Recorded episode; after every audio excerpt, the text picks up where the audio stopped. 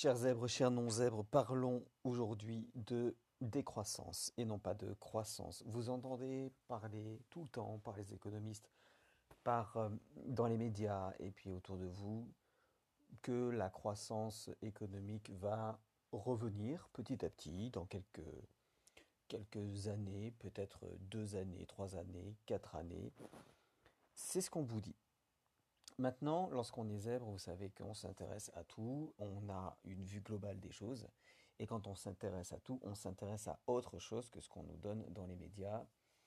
Et malheureusement, ou heureusement pour moi, je ne sais pas, je me suis intéressé à un monsieur qui s'appelle Jean-Marc Jancovici, ou Jancovici, je ne sais pas comment on dit, qui est ingénieur et surtout euh, spécialiste du climat. Le problème du climat, vous savez que on va prendre 2 degrés, de toute façon, nous, on aura 2 degrés de plus dans la gueule. Euh, et si on continue comme ça, ça sera 5 degrés. Et comme il explique, à partir de 5 degrés, euh, ça peut changer énormément de choses. Euh, beaucoup de, de, personnes vont pouvoir certainement mourir étouffées sous la chaleur humide en plus. Et à cause de ça, il faut faire quelque chose. Alors on dit oui, euh, le climat, moi, euh, je fais euh, ce que je peux, je trie mes, je fais des économies d'énergie, voilà. Bon, mais c'est pas ça le problème en fait. c'est bien plus grave. Ce qui va se passer, c'est que la décroissance, selon lui, hein, la décroissance est inévitable. Et quand on l'écoute, on peut penser que c'est vraiment, vraiment intéressant ce qu'il est en train de raconter parce que il nous explique en gros que l'énergie, ce n'est pas une facture EDF, ce n'est pas une facture d'eau, d'électricité, de gaz. L'énergie, c'est lorsque on prend une matière première et qu'on la transforme en quelque chose. Exemple, vous, vous absorbez de l'oxygène, vous allez en sortir du dioxyde de carbone, mais aussi de la chaleur, voilà, de la chaleur et euh, de, du mouvement, voilà, du mouvement. Ça, c'est parce que vous avez pris une matière première, que vous avez transformé, votre corps a transformé cette matière première pour en faire quelque chose. Et eh bien, l'énergie, c'est exactement la même chose, c'est-à-dire que vous prenez euh, du pétrole, ce pétrole, vous, vous extrayez du pétrole, euh, vous en faites ensuite euh, du, du carburant et vous le mettez dans les voitures et les voitures fonctionnent. Ça, c'est ce qu'on nous a dit depuis des années. Et depuis des années, on nous a dit que euh, ces ressources naturelles, euh, euh, on pouvait en faire ce qu'on voulait, et puis il n'y avait pas de souci là-dessus. Bon, ça c'est une chose, mais le problème de ça, c'est que d'année en année, on se rend compte que extraire du pétrole est de plus en plus difficile, puisqu'il y a de moins en moins de production. Non pas parce que la demande est faible, puisque la demande est forte, mais tout simplement parce qu'il y a de moins en moins de pétrole. Réfléchissez. Si avec les mêmes machines, avec euh, les mêmes personnes et avec le même temps consacré à la tâche, vous extrayez moins de pétrole que l'année précédente. Avec les mêmes machines, tout. Ça veut bien dire qu'il y a de moins en moins de pétrole. En fait, c'est ce que je me suis dit, puisque euh, quand je l'entendais dire, euh, vous avez de moins en moins de pétrole depuis 2006. Bon, je me suis dit, mais comment est-ce qu'il peut être sûr que il y a un stock de départ et qu'ensuite euh, on puise dedans, puis au, fur et à mesure, il y en a de moins en moins. Et puis je me suis dit, ben, lorsqu'il expliquait qu'on extrait de moins en moins de pétrole, je me suis dit par rapport à l'année précédente, avec les mêmes machines, effectivement, ça veut dire que si on en extrait moins, c'est pas parce qu'il y a moins besoin, mais parce qu'il y a peut-être moins de pétrole à extraire. Et c'est ça qui est dramatique. Parce que s'il y a moins de pétrole à extraire, il y aura de moins en moins de possibilités de créer quelque chose avec ce pétrole, puisque le pétrole sert à énormément de choses. J'ai pas, pas la liste sous les yeux, mais ça sert à, énormément de choses. Je sais pas si on m'écoute, on, m'entend bien là. Je vais essayer de rapprocher le micro. Et euh, si on en fait, si on en extrait moins, on va pouvoir utiliser de moins en moins d'énergie. Et tout, tout est comme ça, c'est-à-dire que l'économie a été basée, euh, même théorisée, dès le 19e siècle, euh, a été théorisé comme euh, ayant des sources d'énergie euh, inépuisables. Alors oui, on a le soleil, on a le vent, on a la pluie, on a, on a tout ça. Mais toutes les matières premières, tous les minéraux, tout, le charbon, le gaz, enfin, toutes ces matières premières qui sont transformées physiquement, c'est des lois de physique qui les, qui les transforment, en combustible, en mouvement, en énergie, eh ben, elles sont pas inépuisables. Il y a un stock de départ. Et lorsque vous avez un stock de départ, ça veut dire que plus vous touchez à ce stock, et ça c'est mathématique, hein, plus vous touchez à ce stock, moins il y en a, moins il y a de, matières premières. Alors qu'est-ce qui va se passer lorsqu'il n'y en aura plus? Eh bien c'est toute la réflexion justement euh, de Jean-Marc Jancovici. J'essaierai de mettre les liens euh, en dessous de ce, podcast. Et Jean-Marc Jancovici nous explique que, en gros, hein, euh, la décroissance est inévitable parce que vous ne pouvez pas continuer à avoir une vie confortable où vous prenez l'avion quand vous voulez, vous allez au bout du monde, vous avez des machines pour faire des textiles, pour faire des t-shirts, des, pantalons, euh, vous avez des machines. Les machines travaillent beaucoup plus que nous ne travaillons. Et d'ailleurs, les machines sont arrivées non pas euh, pour supprimer des emplois, comme comme c'est dit. Ça, c'est la conséquence. Mais elles sont arrivées parce qu'on voulait produire plus pour pouvoir vendre plus. Il y a, quelques siècles de ça, l'énergie euh, l'éolienne était déjà, euh, enfin, était déjà connue. l'énergie hydraulique était déjà connue. L'énergie propre, en gros, était déjà connue. Il n'y avait aucun souci là-dessus. Hein. Mais le mode de vie n'était pas du tout le même. Et comme le mode de vie n'était pas le même, euh, bah, il y avait beaucoup moins de, production et de surproduction. C'est la surproduction qui a amené tout ça. C'est-à-dire que vous pouvez beaucoup plus euh, euh, faire d'agriculture avec des machines que tout seul avec un seul homme, ou deux hommes, ou deux femmes. Donc il faut bien comprendre que on est responsable euh, de la situation, mais maintenant qu'on le sait, est-ce que vous êtes prêt à changer vos modes de vie? C'est ça le problème. Est-ce que vous allez être prêt à être payé moins parce que de toute façon on aura besoin de moins de production Est-ce que vous allez accepter de moins voyager? Est-ce que vous allez accepter de moins consommer? Est-ce que vous allez accepter maintenant la décroissance?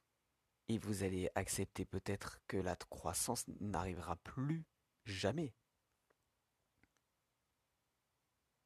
Alors tout ça, ça paraît angoissant, mais au final, lorsque lorsqu'on avait peur euh, des robots, de l'intelligence artificielle, des drones, euh, de la surveillance de masse, etc., de tous ces trucs technologiques euh, qui pouvaient se retourner contre nous, de Skynet, pour certains qui connaissent Terminator 2, de Matrix, etc.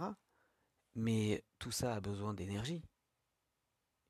Et cette énergie, elle sera de moins en moins possible. À accéder à cette énergie, ça sera de moins en moins possible, puisqu'il y en aura de moins en moins, il y aura de moins en moins de matières premières. Donc finalement, ces matières premières ne pourront pas servir à créer ce cauchemar. C'est ce que je suis en train de me dire en ce moment pour me rassurer.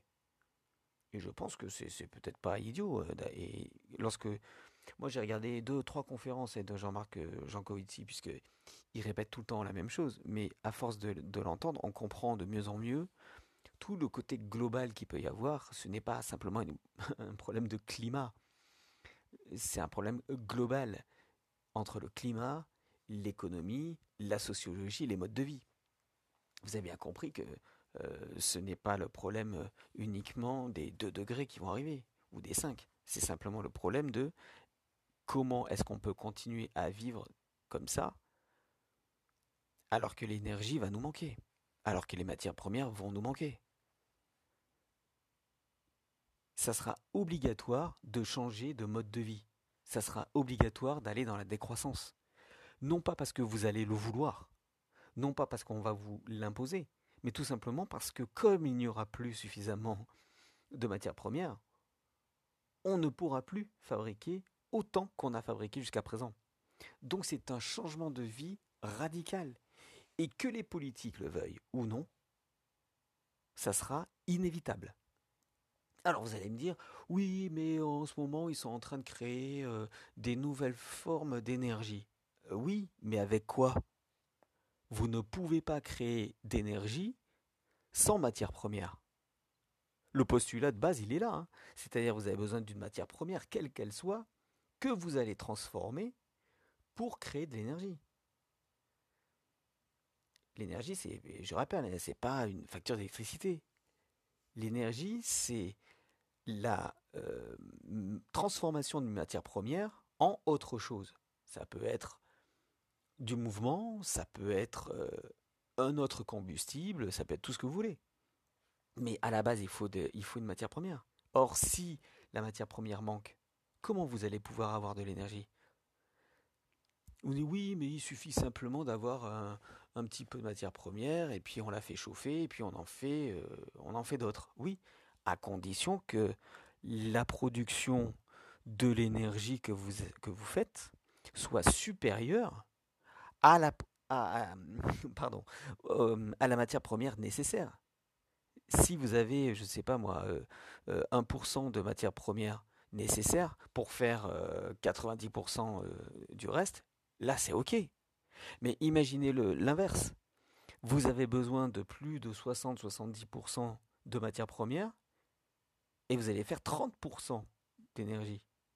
Ça, c'est pas viable. Parce que ça va vous coûter plus cher à essayer de faire de l'énergie que si vous que si vous ne faisiez rien. Donc c'est un changement vraiment vraiment radical et je voulais vous en parler aujourd'hui. Je ne vais pas m'étendre sur le sujet, c'était juste pour vous donner euh, un petit avant-goût de, de ce qui pourrait se passer prochainement. Et quand on est zèbre au potentiel, surdoué, appelez ça comme vous voulez, euh, on, regarde les choses globalement et on essaie de comprendre. On, ne peut pas s'arrêter euh, à ce que nous dit les infos. On ne peut pas s'arrêter à ce que nous dit euh, certaines personnes. On ne peut pas s'arrêter juste à la surface. On est obligé de prendre du recul pour voir les choses dans la globalité. Quand on voit la globalité, on voit que rien n'est possible, effectivement, si les sources d'énergie, enfin de matières premières, s'amenuisent de plus en plus. Il y a de moins en moins de charbon, il y a de moins en moins de, pétrole, il y a de moins en moins de minéraux. Même les smartphones sur lesquels je suis en train d'enregistrer ce podcast, même les, smartphones ont besoin de minéraux. Et il y en a de moins en moins. Alors ça veut dire qu'il y aura de moins en moins d'esclavage aussi euh, pour extraire ces, euh, ces, matières premières. Ça c'est peut-être euh, une nouvelle aussi. donc, vous voyez, il va y avoir beaucoup de changements beaucoup de changements. Donc, ne pensez pas que la croissance euh, va revenir assez vite et peut-être elle ne reviendra jamais. On va peut-être se dire tiens, nous allons consommer différemment. Nous allons faire des circuits courts.